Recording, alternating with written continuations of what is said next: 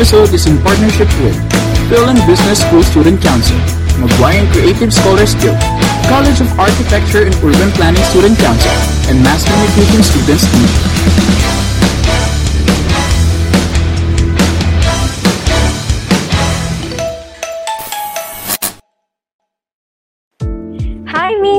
Are you all of Sabado Beans ready? If you're watching with us online, don't forget to interact with us on Facebook or Twitter with the hashtag TikTok Beans. Also, if you have a friend that you want to listen with, feel free to mention them in our comment section.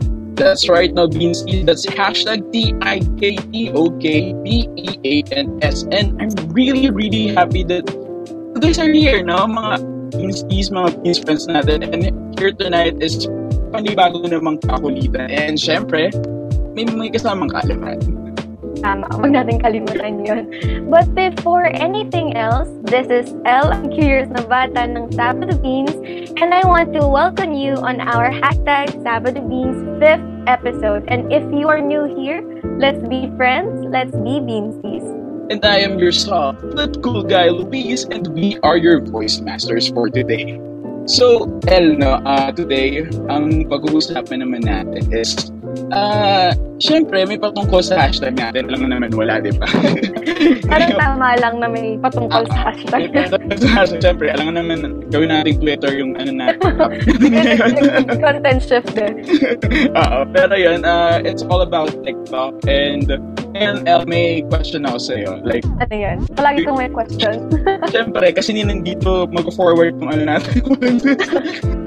pero yun, uh, do you use, do you use TikTok ba?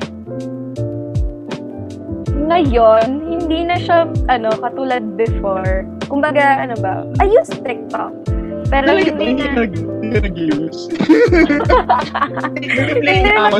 Hindi sa- ano ba, ino-observe ko yung sarili ko. Gumagamit ako, pero, oo, yun yung sagot sa tanong. Gumagamit ako. Pero hindi siya katulad ng normal use ng ibang tao na parang daily talaga siya, ganun. Tapos, ano, morning, afternoon, night, ganun. Ikaw ba, Luis? Gumagamit ka ba ng TikTok? Actually, until now, since nagsimula yung pandemic, di ba? Kasi dun, dun na umpisa yung TikTok eh. Dun nag, ano yun eh. I mean, and since since pandemic, ano syempre, natry ko na din sumayaw sayaw. Natry ko na din. Wow!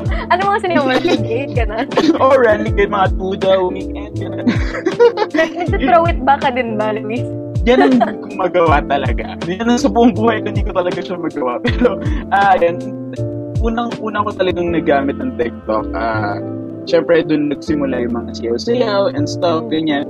Tapos, ah, ang madalas ko kasi talagang pinapanood sa TikTok is ah, about voice acting. Yung mga, ano, yung mga Ah. online na nag-challenge. Specific yun ba yung mga ganun? Yan, yung mga ganun ba? yung mga nag-voice acting. Pero, ayun, uh, tumatagal-tagal din. Siyempre, nag-evolve din yung TikTok, nag-evolve din, Yeah. ano, ang daming, ang- ang daming, Sobra. no, like, uh, yung mga content creators ngayon, they're being creative enough. They're they're being ano different kasi syempre madaming account, madaming content, pare-parehas ng content. So they're trying to be unique. That's the so, reachable din sa audience. And uh, ang daming Super easy to reach people. Yan. Pero madami din nagkatagam sa shadow ban sila. Mga bagay. Pero alam mo Luis, another thing, another reason kung bakit nililimit ko yung sarili ko sa pag-use ng TikTok is, minsan kasi, hindi ko alam, alam kong hindi lang ako to. Madami din tao, hindi mo napapansin yung oras na na-waste mo, kaka, kaka noon, parang, hala, two hours na, ito na lang yung ginagawa ko, ganun. So, parang ako, isa sa reason, or condition ko sa sarili ko is, magde-TikTok ako kapag hindi lang ako consumer. Parang gusto ko, nag, ah, ano din ako, nagka-create ako ng content, ganun. So, parang, hindi lang ako yung, ano, basta yon parang, gets mo ba? Parang, content creating at hindi lang ako merely consumer. Kasi feeling ko talaga, ayun ako, nakakain ako ng sistema kapag ano lang, kapag receive lang ako ng receive. So, meron naman tayo mga bagay na dapat i-receive from TikTok talaga. It's very helpful. So, ayun, do you think Oo. the same, Luis? Lalo na ngayon sa ngayon kasi 'di ba, hindi lang naman- hindi na siya puro sayaw. Hindi na siya puro ano lang, hindi na siya basta-basta na ah ah, parang pinost lang for entertainment and such, ganyan. Uh, mga content creators ngayon, like, uh, they're trying to, ano na, to educate people na. They're Yeah. trying to give uh, enough information, lalo na sa mga kabataan natin ngayon. Eh, alam mo naman mga kabataan natin ngayon, nung makita lang sa internet, ah, okay na yan. O, ano ba yun? Ano lang, parang, so parang let's just make it a credible world, gano'n. sa ilang seconds ba naman na ano, I mean, isang seconds, ilang seconds na video, yeah. grabe na yung ano, grabe na yung impact sa isang tao eh, no? Like, makita mo lang sa FYP mo, ay wow, yan, yun agad eh, tatatak agad siya sa isip mo. Oo. Actually, yung time span din ng TikTok, it's perfect for our generation, yung Gen Z. Kasi sobrang hindi ng time span natin. Ng attention span natin, no? Kaya yung, kaya yung before, yung 15 seconds na video, gano'n, it's, it's perfect for our attention time span. Challenge din sa mga content creators, no? Na 15 seconds, ilalagay mo lahat doon, di ba?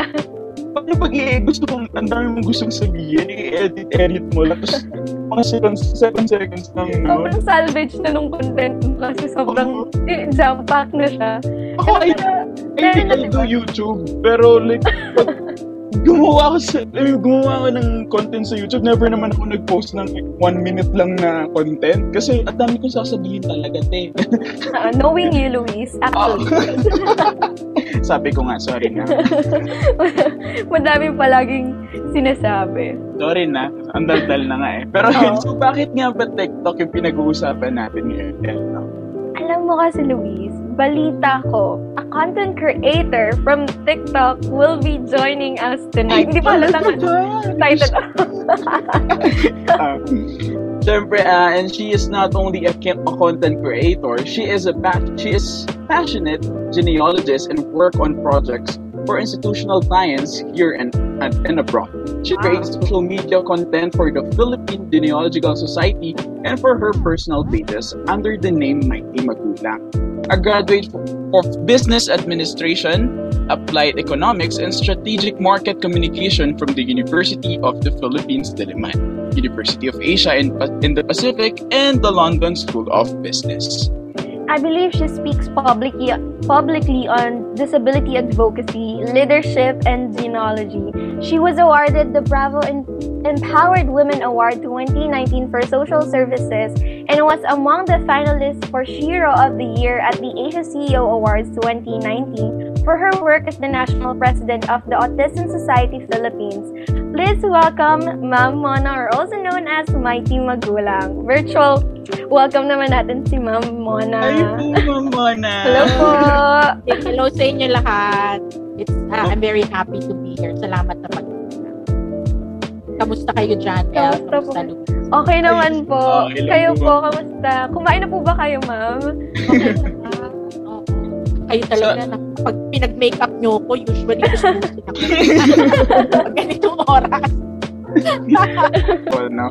Pero, uh, yun, Ma'am Mona, first namin, first question namin, no? Like, when did you start creating TikTok contents po? I actually started my TikTok account at the start of the pandemic. I was a lurker, like like El nga sabi, parang, okay, I I opened the account kasi I didn't understand the platform. Medyo standards na ako. At so, parang, yung mga anak ko, they were referring to TikTok na parang, sayaw lang ba yun? Hindi ko alam eh. But I had a favorite account which was the Washington Post na parang they, uh, they're very funny, pero they address uh, issues. So, uh, news of the day, kumbaga. So, I, I appreciated that. Then, I started following it for the comedy. And, uh, I appreciate the short format. Tama ka dun, El. Kasi nga, it was, it was short. So, parang you can consume whatever makes sense for the time that you have. Hindi, hindi siya katulad nung ibang platforms na talagang kailangan medyo di ba, mangangawit ka muna bago mo matapos yung isang video. So, the short format content was perfect. Pero, like Luis said, parang, hey, 15 seconds, wala yata ako magagawa ng 15 seconds. So, I won't, I, I did not partake. Until about mga July of this year, uh, in July kasi, parang from a mental health standpoint, sabi ko, I'm, I'm getting burnt out. I want to go out, hindi ako makalabas. Uh, so, I, I started my account and I I looked at, ano ba yung alam ko? Ayoko sumayaw kasi tatakwil ako ng mga anak ko. So, yun lang, yun yung alam ko. I mean, I know genealogy, I know history, and I decided that was what I was going to do. And my plan was was never like to have so many uh, followers. Parang feeling ko lang, ang manonood lang siguro ito mga kamag-anak ko, yung mga kaibigan ko. So, okay lang, okay lang. Parang, parang ganun lang yung purpose ko. It wasn't really, it wasn't really a big deal. In fact, the early, na parang, uh, there was still that active uh, effort on my part na parang, oh, I have to appeal to a younger audience. So, dapat medyo mataas ang intonation. Mm-hmm. Na parang, hi! Hey, Philippine history! Parang may ganong ano. Pero, I kind of lost it after kasi kahit hindi yun yung totoo ko eh. Yung totoo kong um, intonation is very natu yung natural, hindi yung masyadong pa, ano, pa so, yun. so, to your, to your question, I started July 16 of this year. Ma'am Mona, I'm curious po, saan po nang galing yung Mighty Magulang? Okay. So, actually, I've, I've been a content creator for a long time. I had a blog back in uh, 1999 to 2000. Uh, 2000. Sorry, alam ko mga imagination pa lang kayo noon. Uh, pero my original blog blog name, ano pa yun? Uh, it was, basta yung mga sinunang websites pa yan.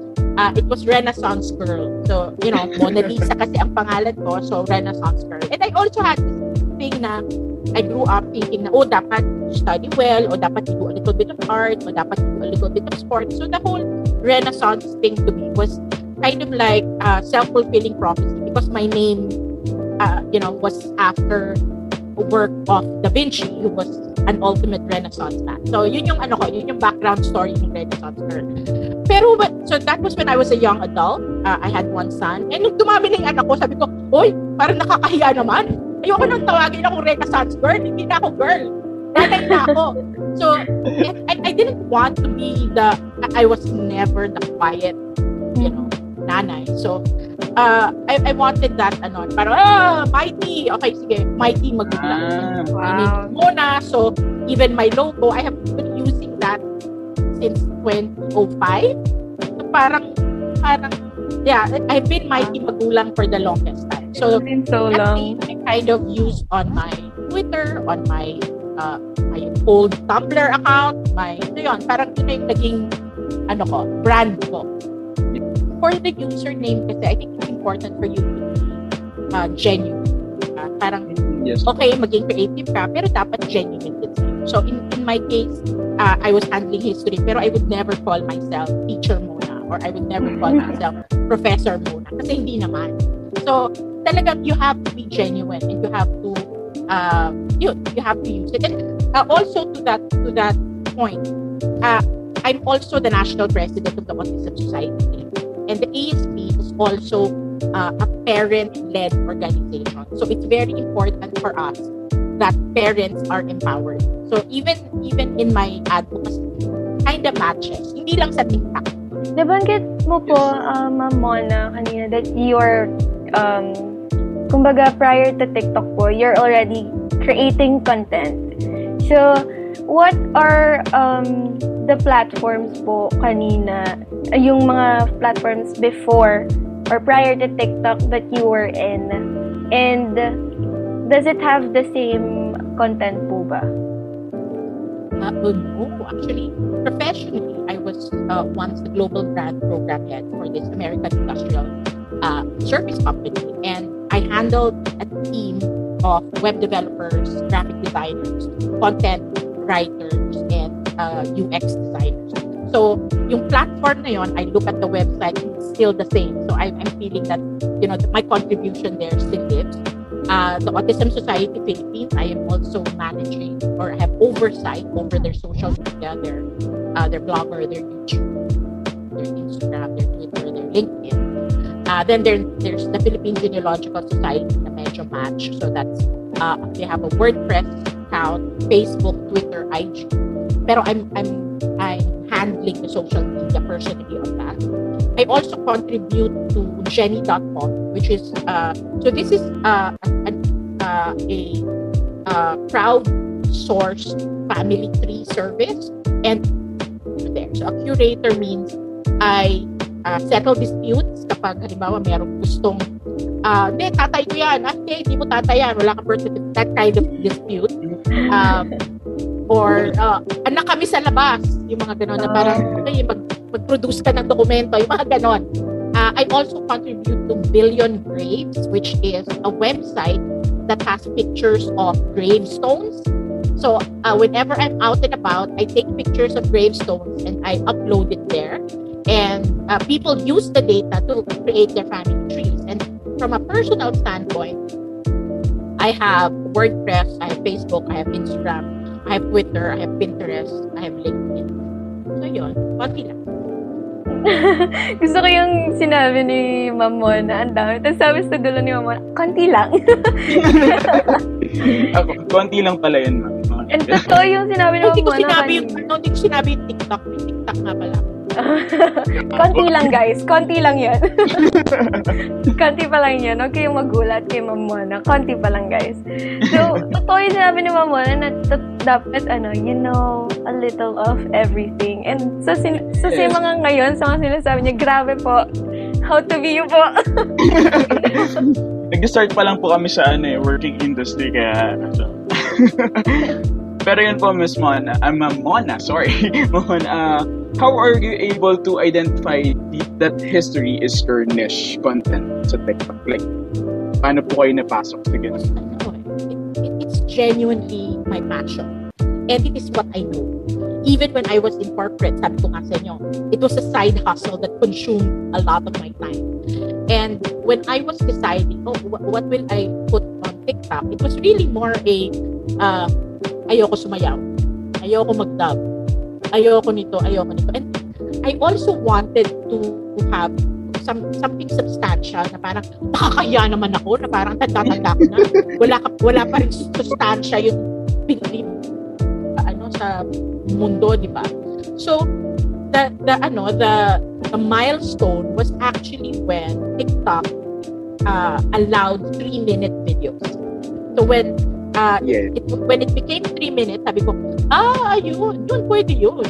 So that's when I started. And people are asking, how do you, how, how do you decide, di ba? How do you, actually nga, since I've been doing this for a long time, I have a database, I have spreadsheets na, okay, ito yung mga taong namatay ngayon, ito yung mga taong na, na pinanganak ngayon. So whenever I decide kung ano ang represent ko, talagang pipili lang ako dun sa, sa listahan ko And then, also my my sources are already in links kasi na, napag-aralan ko na dati yun eh. So, it's a matter of refreshing. Oh, may bago bang information or may bago, meron, meron bang bagong scan na ano na primary document. Lang. So, it's uh, it's not that difficult for me kasi I've done the research in the past. But when creating a video po, like, where do you get po all the sources? Yung nabanggit nyo nga po yung mga link. Uh, like, uh, in, internet lang din po ba? Or sometimes you do books din po? Ah, okay. So, I, I use primary data. So, that's, that's, kasi ano to, ah, family trees, di ba? So, primary data are birth certificate, marriage certificates, death certificates, uh, notarial records, uh, court records, land titles. Yan yung mga rinireview.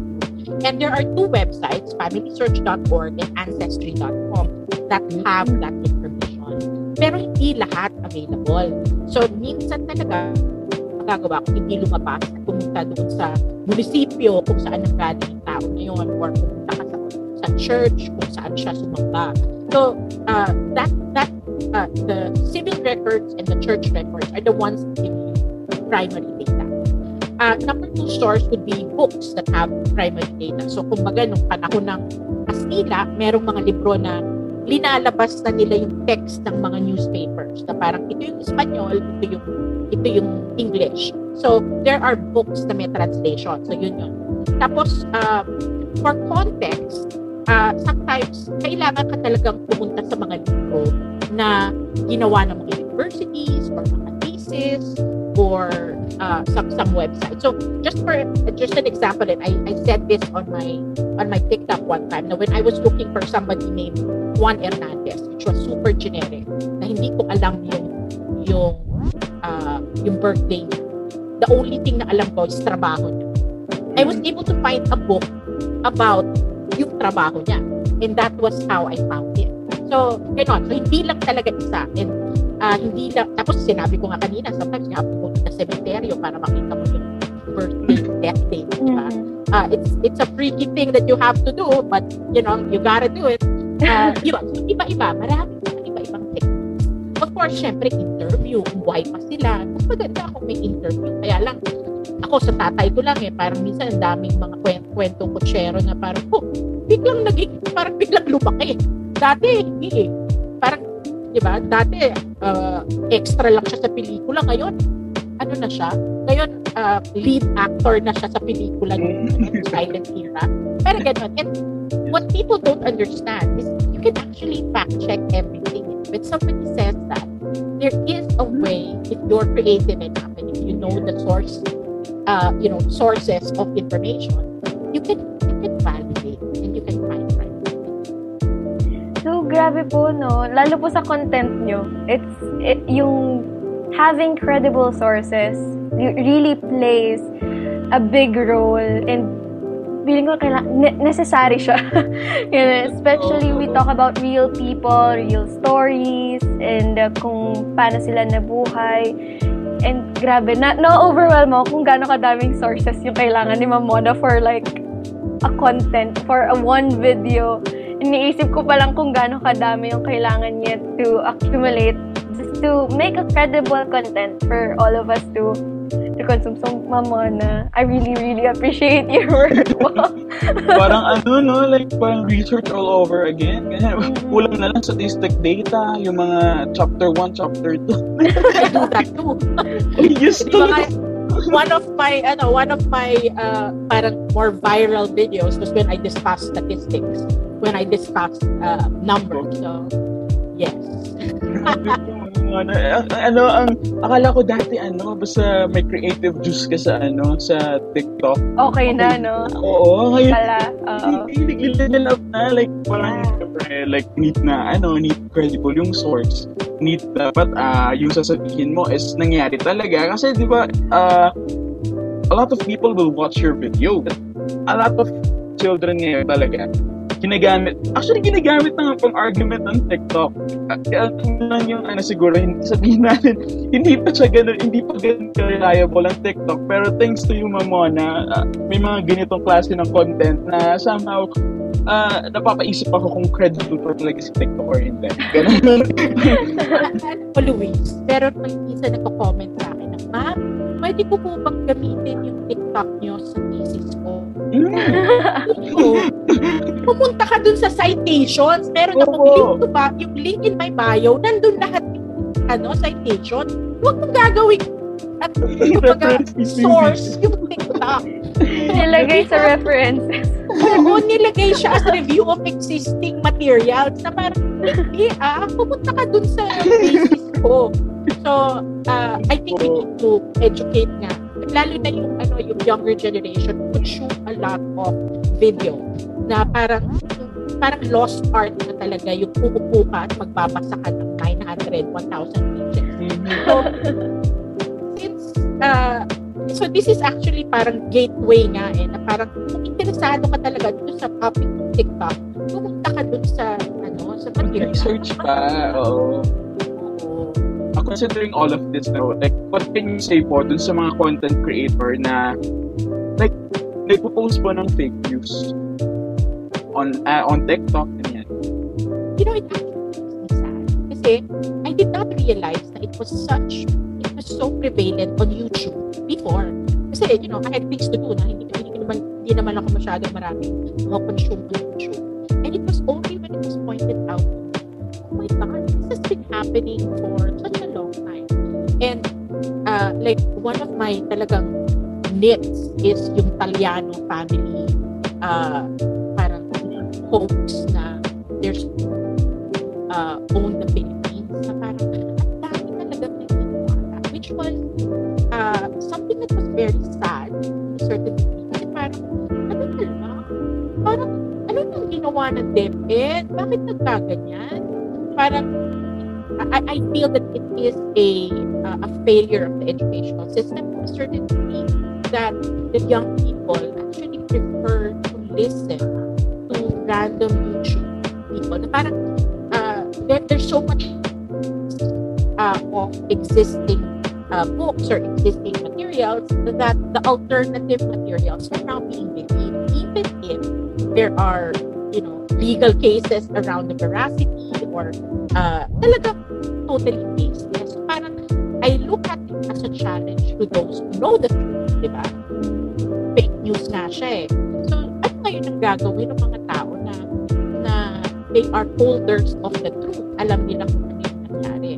So that's why I, there's that, I, I feel that more content creators should talk about uh, the truth. More content creators should uh, start it, hindi lang yung basta diba? Dapat you have to be able to argue your way through, uh, you know, through what you say. Kasi nga, in, in the comment section, I do that a lot. Parang, anong basics mo? Uh, okay, ito po yung link. Anong, uh, sino nagsabi? Tapos, ito po, siya po. Na parang, hindi ako naniniwala sa'yo. Na parang, okay, hindi ko na kasi na, ano eh. Hindi ko na, wala na akong, wala na akong magawa doon, di ba? So, there is that distrust that then creates a market for those who come out with fake news. And again, there's also the, the politics of it. So, um, ayun. Diba? Parang Yes kailangan minsan natin sisihin ang sarili natin. Why didn't we do anything? Why, uh, what should we do now? Rather than put down those who are, you know, uh, putting it out. Yes po, ano, like one of the power of content creating talaga, no, like in uh, giving information to people na hindi, uh, so, siguro kaya, si- kaya siguro sila nagbibigay ng uh, fake news because like for ano, for uh, di, di nila alam or nakuha lang din nila sa iba and they didn't even, they didn't even bother to fact check or ano lang, clout lang, ganun. Meron lang may Cloud chasing lang po tayo dito. meron lang may ma-post para lang Lang sa nalaman yung term na yun na parang, ah, Cloud lang po siya, like, ano lang, makakuha lang ng viewers. Interesting naman talaga ng fact news kasi hindi naman talaga siya totoo. Parang chismis lang talaga siya. I also get a lot of requests for that. like, What if, ganito, what if, na parang, okay, if I do something like that, then people are going to take it as, uh, as a potential, some- something that actually happened or could have happened, when technically it was just a what if. Diba? I also have seen a lot of the, um, the, uh, the videos that talk about fake news and parang uh, th- their argument is always, kung tutuusin, pwedeng ito ang nangyari. Pwedeng ito ang nangyari. O di ba dapat posibleng nangyari to? So lahat ganun eh. Na the possibility does not mean actuality.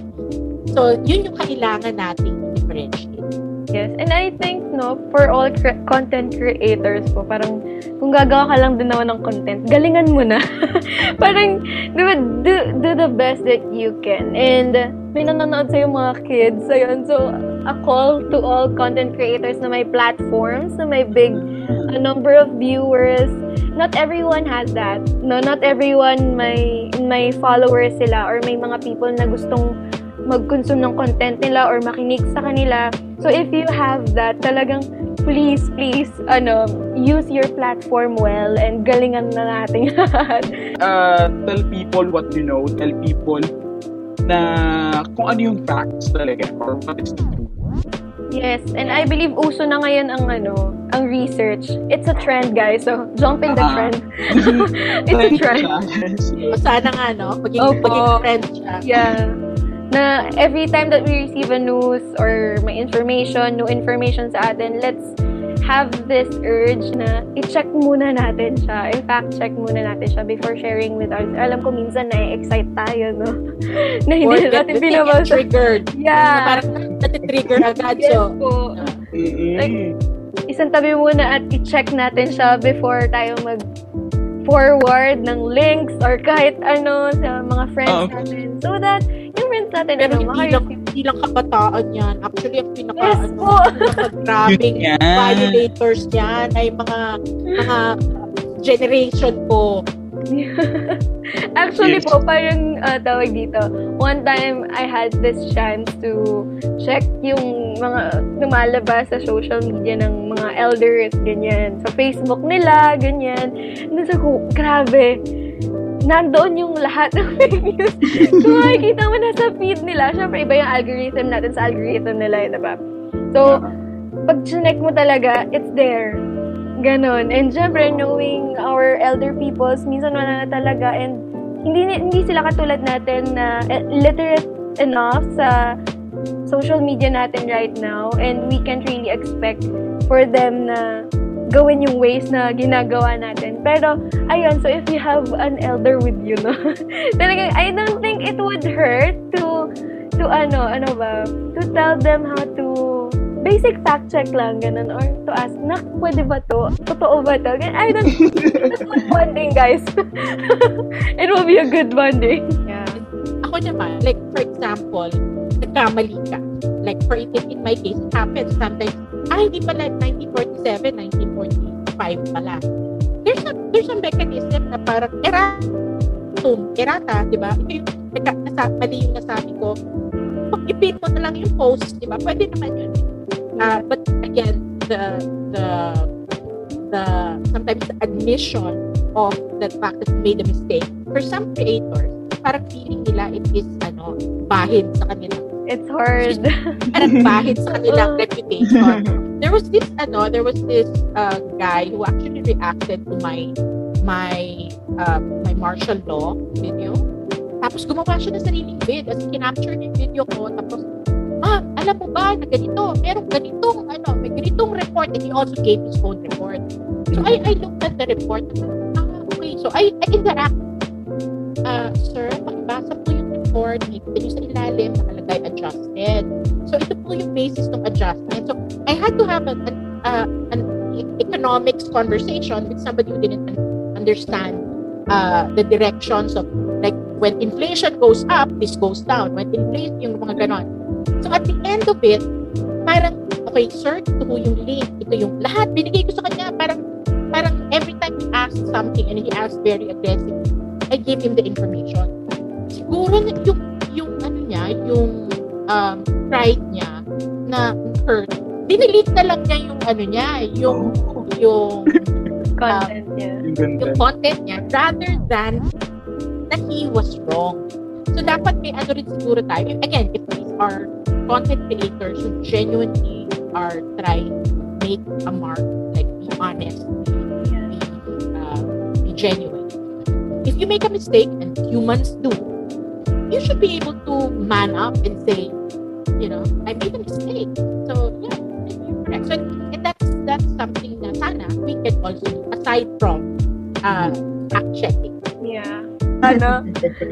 Actually, meron ngang another trend. Another trend. Pero parang, na- ano siya, I, I feel like nakikita natin itong lahat na sinasabi that it it's normal, normalized, parang changing yung stand mo or o rin nalalaman mo kapag na-presentan ka ng new information. And I think, ano, tama lang yun na, ano yun, hindi naman natin alam lahat, guys. And there are other people that they know something na hindi natin alam. So, ano lang, exchange lang talaga. And respect lang with one another, I think, di ba? Meron Ano ano, lang? ano, that I agree with that. Yeah, talagang ano. Uh, even at my age, I am, sabi nga ng papa ko, times capacity ng brain natin is only so much. It's impossible for us So, we have to learn from Yeah. And it won't hurt to learn from other people, guys. Leaning more in content creating po, Ma'am Mona, I would just like to ask po, what are the things that you take in consideration when you create content po? Of course, kasi nga, uh, I also have a background in brand, di ba? So, uh, from a brand management standpoint, dapat yung visual aspects are okay. Uh, consistency, yeah, that's important. Uh, even color, even color association, it's, it's part of it. And then there's a technical aspect. So, for example, me, uh, on on TikTok, di ba, maximum 3 minutes. Pero if I want to repost it on Twitter, kailangan hanggang 2 minutes 20 lang. Tapos if it's something that you have to stitch, it has to be less than, than 1 minute. So, yung mga ganon. So there are, are technical aspects and visual aspects that I look at. Then of course the the, the script or the flow. Uh, I usually look at when I when, when I do a today in history, I do it um, in uh, in sequence. So kumbaga I follow the timeline. Yun. So ganun yung approach. Um, Mona, no, like, uh, what do you think po is the reason why people got hooked sa flavor ng content niyo po? Alam mo, ko alam. Unexpected it was more ba? a mental health, ano, it was more a mental health exercise for me. And I also wanted to understand TikTok kasi I didn't understand TikTok. Yes. Um, I, I, I guess there was a uniqueness to it that hindi ko pa rin, di, di ba, parang siguro. Uh, I I feel that I'm, I'm genuine in terms of the fact that I am a history geek. I am not a teacher. I'm not, I'm not their professor. Uh, and that I, I try to have credibility. I I share my sources, I share my citations. If you want to read more, you can read. So I guess that's that's it. Uh, pero if I look at the, if, I look at uh, the more viral videos, mga one uh, mga videos, it is really the ones that are, uh, if you look at it, it can be divisive. Like the the, the mention of uh, triggers people. Whether for or against, uh, I think there's there's the ano, you can see that that that topic uh, or that part of our history is uh, relevant to the people who are living today na parang palagi talaga gustong pag-usapan because I guess one, yung mga karamihan hindi nakakaintindi about it. They weren't there. They didn't know. They don't know So ayun. So I think um, there's that part of my my audience who just want to understand um, I guess the, the what happened in the past or who uh, or certain people that lived in Mama na ako po, I would speak for myself. Kung ba, ano ba, one thing na nagustuhan ko po sa content niyo is you post, kuwari, today is, uh, yesterday, October 12 po. Tapos parang you will post something that happened October 12 din.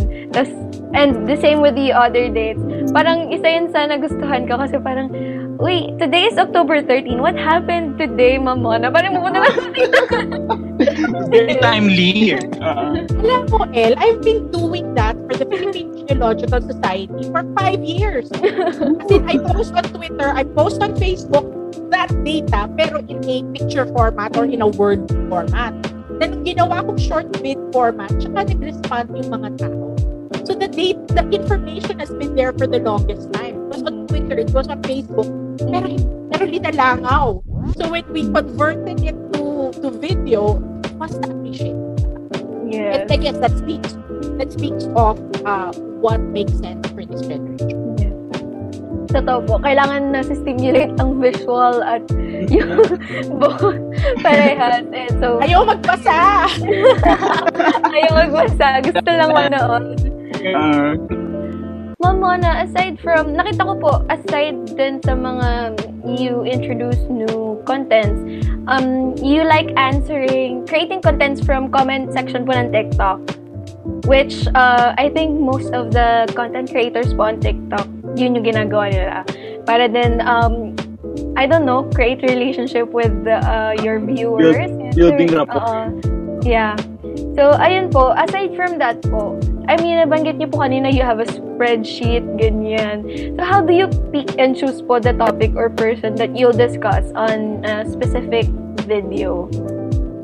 Um, so I, I do a today in history and then I do something else. Usually, dalawa yan. Yung Opo. isa, uh, so the, the today history comes from my database, comes from my calendar. Pipili lang ako ng pinaka-interesante, pinaka-cute, whatever. uh, tapos, yung isa, it's really more, ano, depends on what has been talked about on my on my uh, comment section. So for example, there was a lot there's a lot of interest on Antonio Luna and Juan Luna. So I did a series on that. Kasi I can see people asking questions. Uh, and I I don't do the whole uh, answer with video na parang nag-appear yung ano.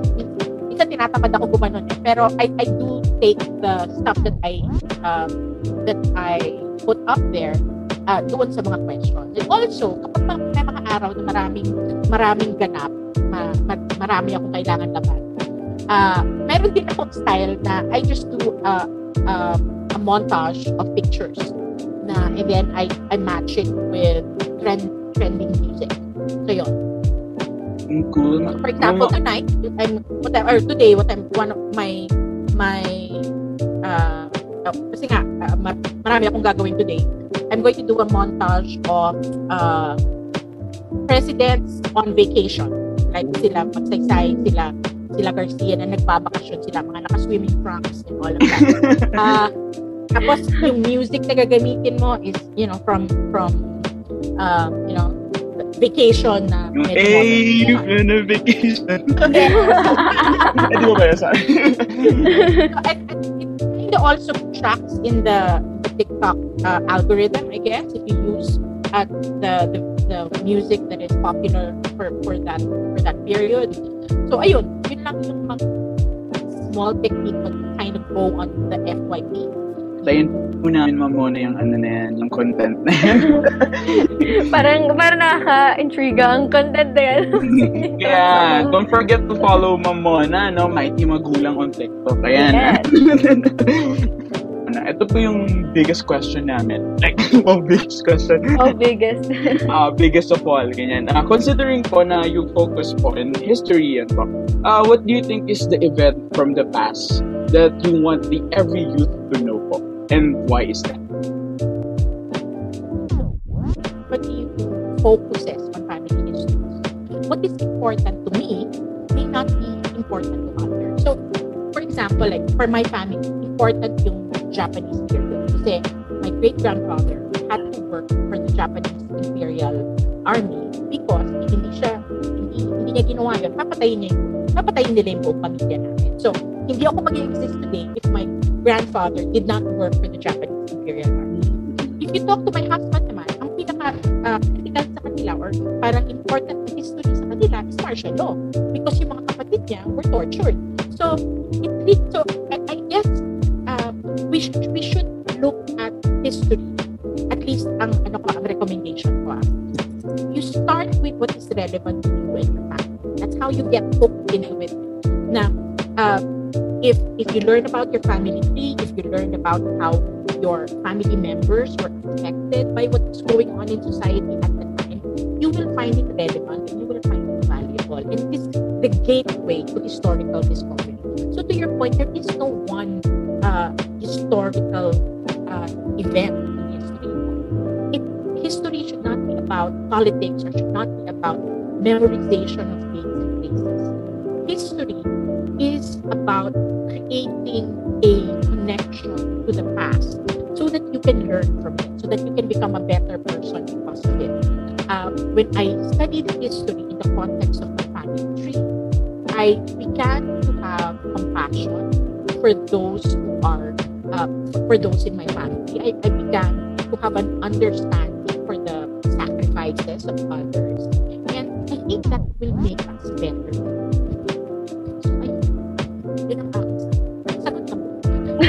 Diba? Yes po, Ma'am Mona. Just by listening to you po, Ma'am Mona, it really inspired me to look back. Kasi po as a kid, or up until now, nung high school, ganyan, it really wasn't my favorite subject. Kasi po, kung nabanggit niyo po kanina that it should not be seen as memorization of dates, places, and for a long time, ganun ko po siya nakikita. And ayun po, thanks to you and to your content po, it made me think otherwise. And somehow, um, consuming your contents po, contents that you create, it's it made me happy to learn history, ganun. so talagang totoo po na dapat we look back and not just look back but learn from it. So, history won't repeat itself. Ayun. Again, mm, Thank you po for sharing your knowledge to, with us so generously and how you think to, how you think generously to us. I believe it's not just me who learned a lot tonight, but our listeners and viewers po as well. Ikaw ba, Luis? Do you agree? Yes naman, oo. Kasi like, uh, I just really want to emphasize, no, na like, let's be aware, no? Like, hindi na, hindi na ano to, hindi na bago to, na lahat ng nakikita natin ng online, let's just, sa online, let's just be mindful in everything. Dapat responsible tayo, mapa-content creator ka man, or kahit viewer ka lang, no? Na, kasi in simply posting or parang uh, engaging with this kind of activity will can really change the world, can change everyone, each of one of us. Kasi yun yung paniniwala natin from back then until now. Yes, that is that is so true. Di ko, di ko alam kung paano ko ipa-process lahat. But I'm so excited to watch this podcast with you, Beansties. Kaya naman, i-comment nyo in the comment section your thoughts right now because we, we would love to interact with you. Yes, no. Bale, Beansties pala, no? You can catch up us on Spotify na. No? Kung nakikita nyo yung ating uh, past few po past few posts, uh, yung mga episodes natin could be uh, streamed on Spotify also. Yes. Again po, we thank you, Mom Mona, for taking part on our hashtag Sabado Beans. It has been a very informative and great night with you po. Yes, no. Thank, you, El. Thank you, Luis. It has been such a fun conversation. Salamat. Thank you. Thank you rin po, Be- thank you rin, Beansties and Beans Friends for tuning up with us once again. And syempre, ngayong gabi, sana masarap yung mga ulam. nyo. and so, catch us up again in the same time Same voices. and same frequency. Bye, everyone! Bye, Beansties! Mona! Bye-bye po! Bye-bye po!